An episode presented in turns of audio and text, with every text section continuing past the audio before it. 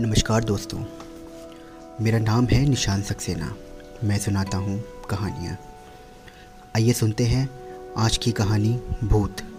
लेखक हैं मुंशी प्रेमचंद और आवाज़ है निशान सक्सेना की।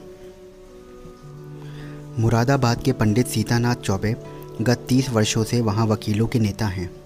उनके पिता उन्हें बाल्यावस्था में ही छोड़कर परलोक सिधारे थे।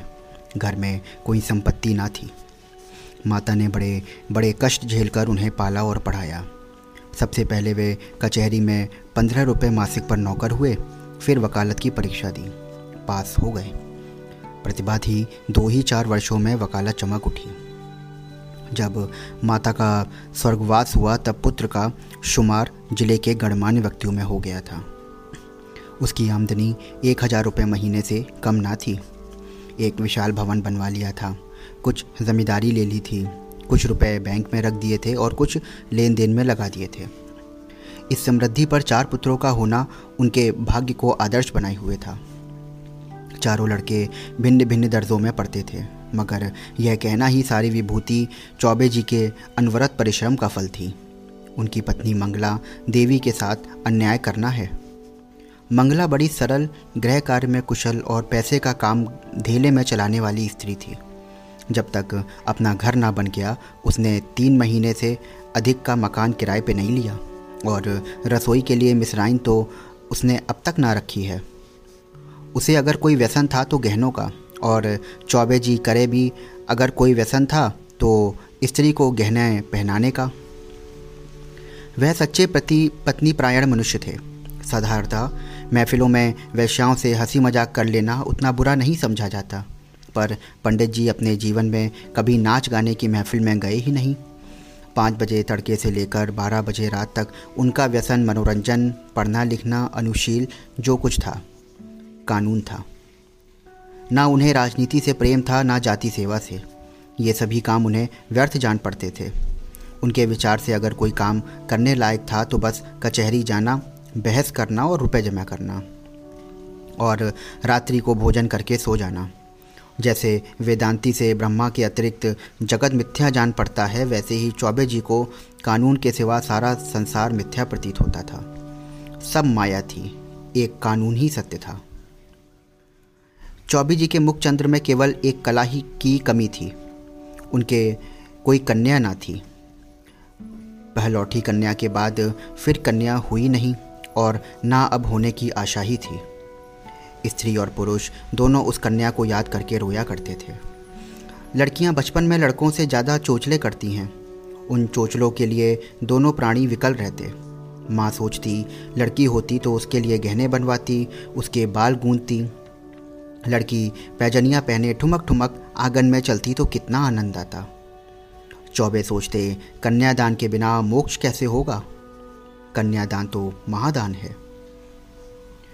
जिसने यह दान ना दिया, उसका जन्म ही वृथा गया। आखिर यह लालसा इतनी प्रबल हुई कि मंगला ने छोटी बे बहन को बुलाकर कन्या की भांति पालने का निश्चय किया। उसके माँ बाप निर्धन थे, राज़ी हो गए। यह बालिका मंगला की सौतेली माँ की कन्या थी। अति सुंदर और बड़ी चंचल थी। नाम था बिन्नी। चौबे जी का घर उनके आने से खेल उठा। दो चार ही दिनों में लड़की अपने माँ बाप को भूल गई। उसकी उम्र तो केवल चार वर्ष की थी, पर उसे खेलने की अपेक्षा कुछ काम करना अच्छा लगता था। मंगला रसोई बनाने जाती तो बिल्ली उसके पीछे पीछे जाती। उससे आटा गूंदने के लिए झगड़ा करती, तरकारी काटने में तो उसको बड़ा ही मज़ा आता था। जब तक वकील साहब घर में रहते, तब तक वह उनके साथ दीवान खाने में बैठी रहती। कभी किताब उलटती, कभी कलम दवात से खेलती। चौबे जी मुस्कुरा कर बोले, बेटी, मार खाओगी? बिन्नी कहती, तुम मार खाओगे, मैं तुम्हारे कान काट लूँगी, जूजू को बुलाकर पकड़ा दूँगी। इस पर दीवान खाने में खूब कह कह उड़ते। वकील साहब कभी इतने बाल वत्सल ना थे।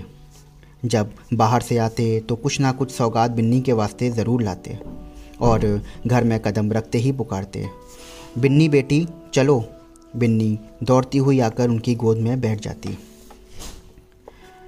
मंगला एक दिन बिन्नी को लिए बैठी थी। इतने में पंडित जी आ गए। बिन्नी दौड़कर उनकी गोदी में जा बैठी। पंडित ने पूछा, तू किसकी बेटी है? बिन्नी बोली, ना बताऊँगी। जिस पर वहीं खड़ी मंगला ने बोला, कह दे बेटा, जीजी की बेटी हूँ। पंडित, तू मेरी बेटी है बिन्नी कि इनकी है? बिन्नी बोली, मैं ना बताऊँगी। जिस पर पंडित जी बोले अच्छा हम लोग आँख बंद किए बैठे हैं बिन्नी, जिसकी बेटी होगी उसकी गोद में बैठ जाएगी। बिन्नी उठी और फिर चौबे जी की गोद में बैठ गई। जिस पर पंडित जी बोले, मेरी बेटी है, मेरी बेटी है, अब ना कहना कि मेरी बेटी है। मंगला बोली अच्छा जाओ बिन्नी, अब तुम्हें मिठाई ना दूँगी, गुड़िया भी ना मांगा दूँगी। बिन्नी बोली, भैया जी, मंगवा देंगे? तुम्हें ना दूँगी?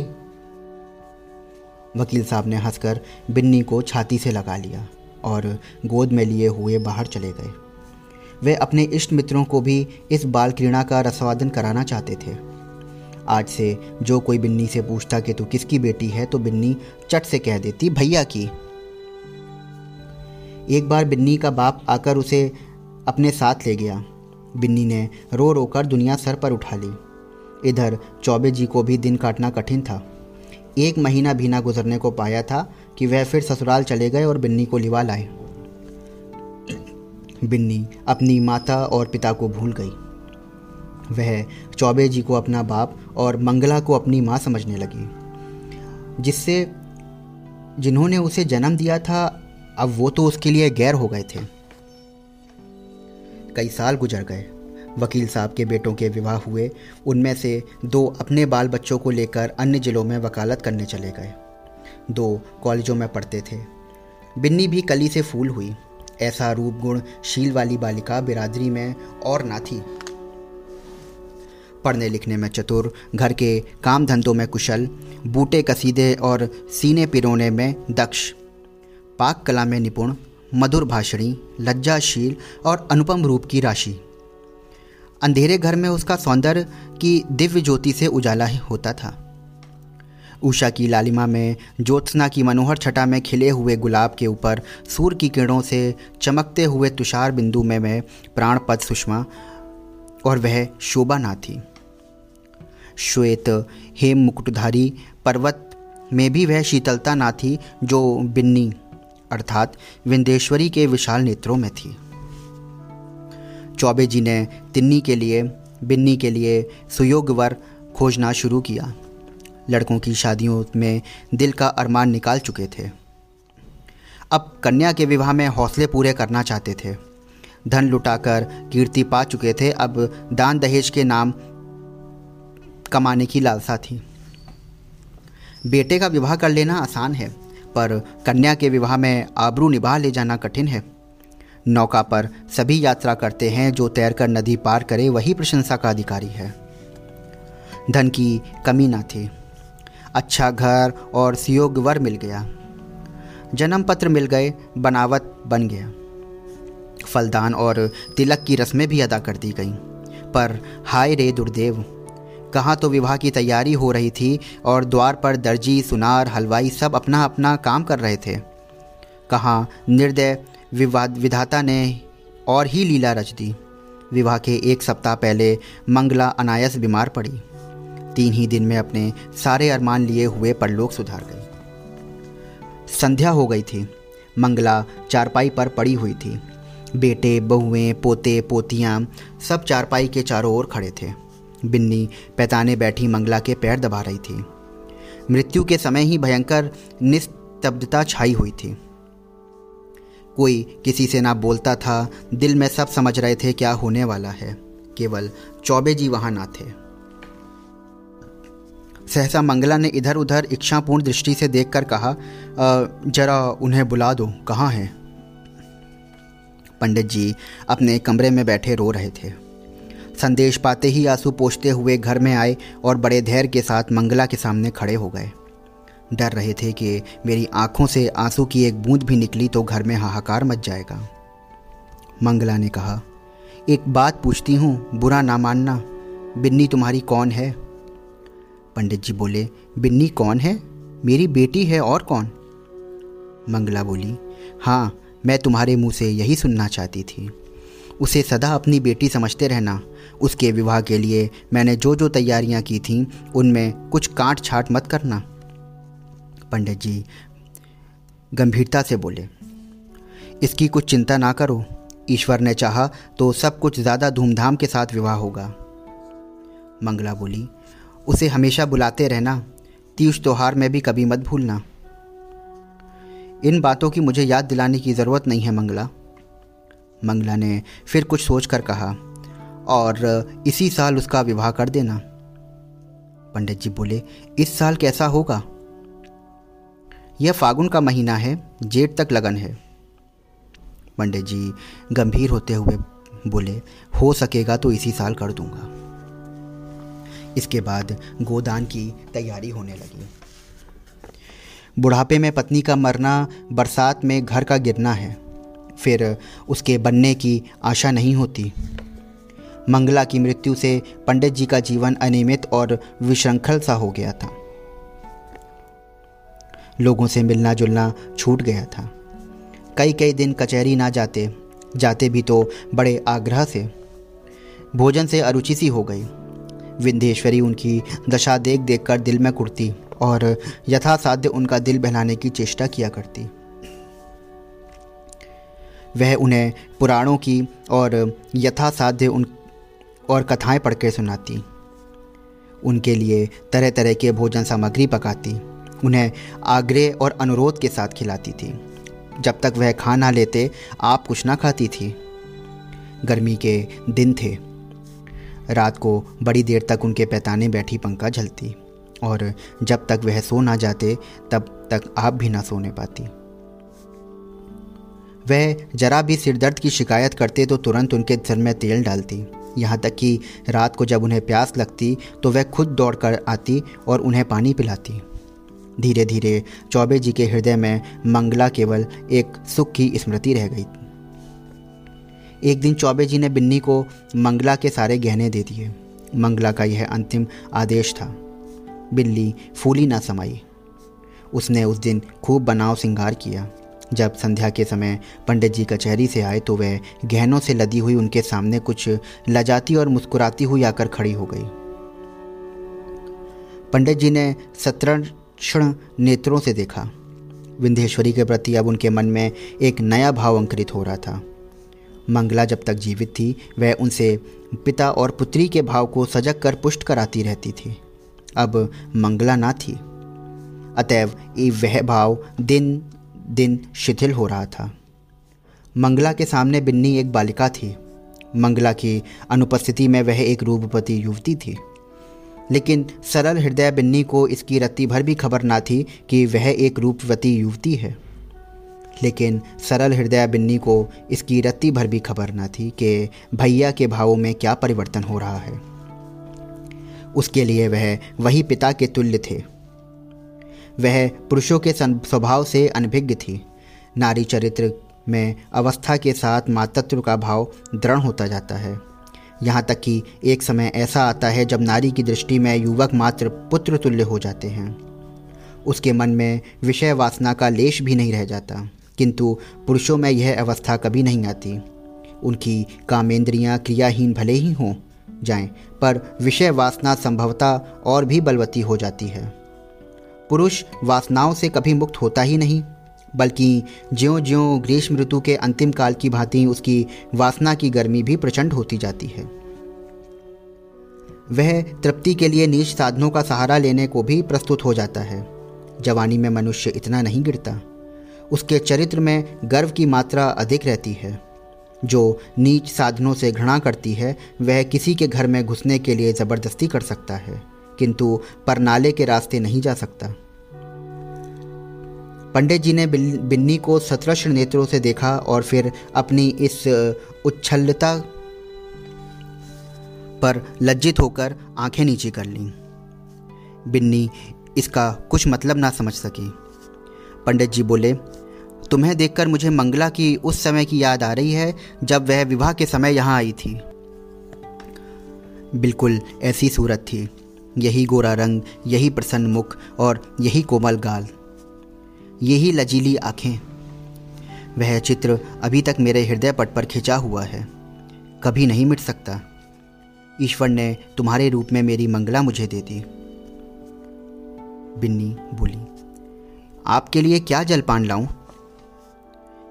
पंडित जी बोले, ले आना, अभी बैठो मैं बहुत दुखी हूँ। तुमने मेरे शोक को भुला दिया है। वास्तव में तुमने मुझे जिला दिया। नहीं तो मैं, मुझे आशा ही ना थी कि मंगला के पीछे मैं जीवित रहूँगा भी या नहीं। तुमने मुझे प्राणदान दिए हैं। नहीं जानता तुम्हारे चले जाने पर मेरी क्या दशा होगी।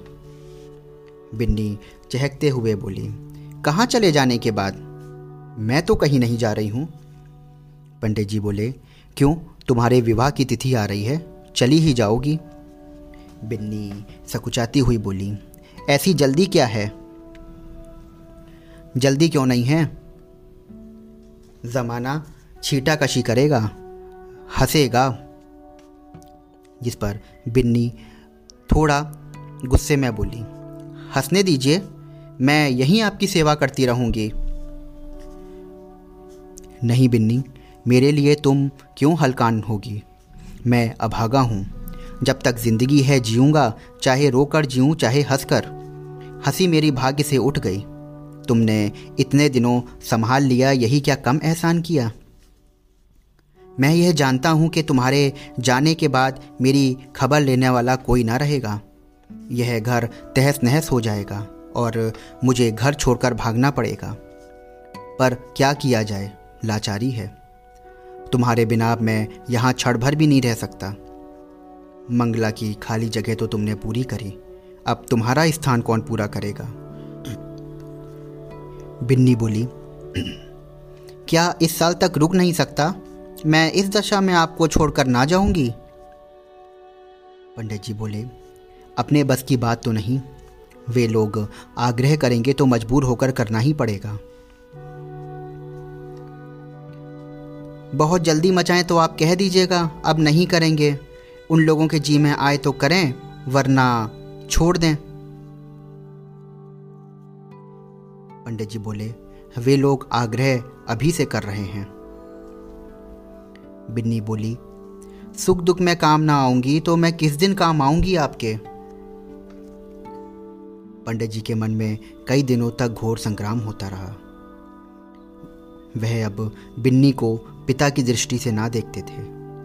बिन्नी अब मंगला की बहन और उनकी साली थी।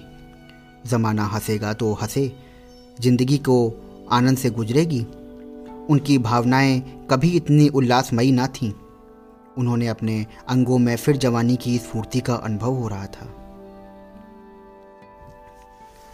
वह सोचते, बिन्नी को मैं अपनी पुत्री समझता था, पर वह मेरी पुत्री है तो नहीं। और इस तरह समझने से क्या होता है? कौन जाने ईश्वर को यही मंजूर हो? नहीं तो बिन्नी को यहाँ लाता ही क्यों? उसने इसी बहाने से यह संयोग निश्चित कर दिया होगा। उसकी लीला तो अपरंपार है। तो दोस्तों, ये था कहानी का पहला भाग। कहानी का दूसरा भाग सुनने के लिए जुड़े रहें मेरे चैनल से। और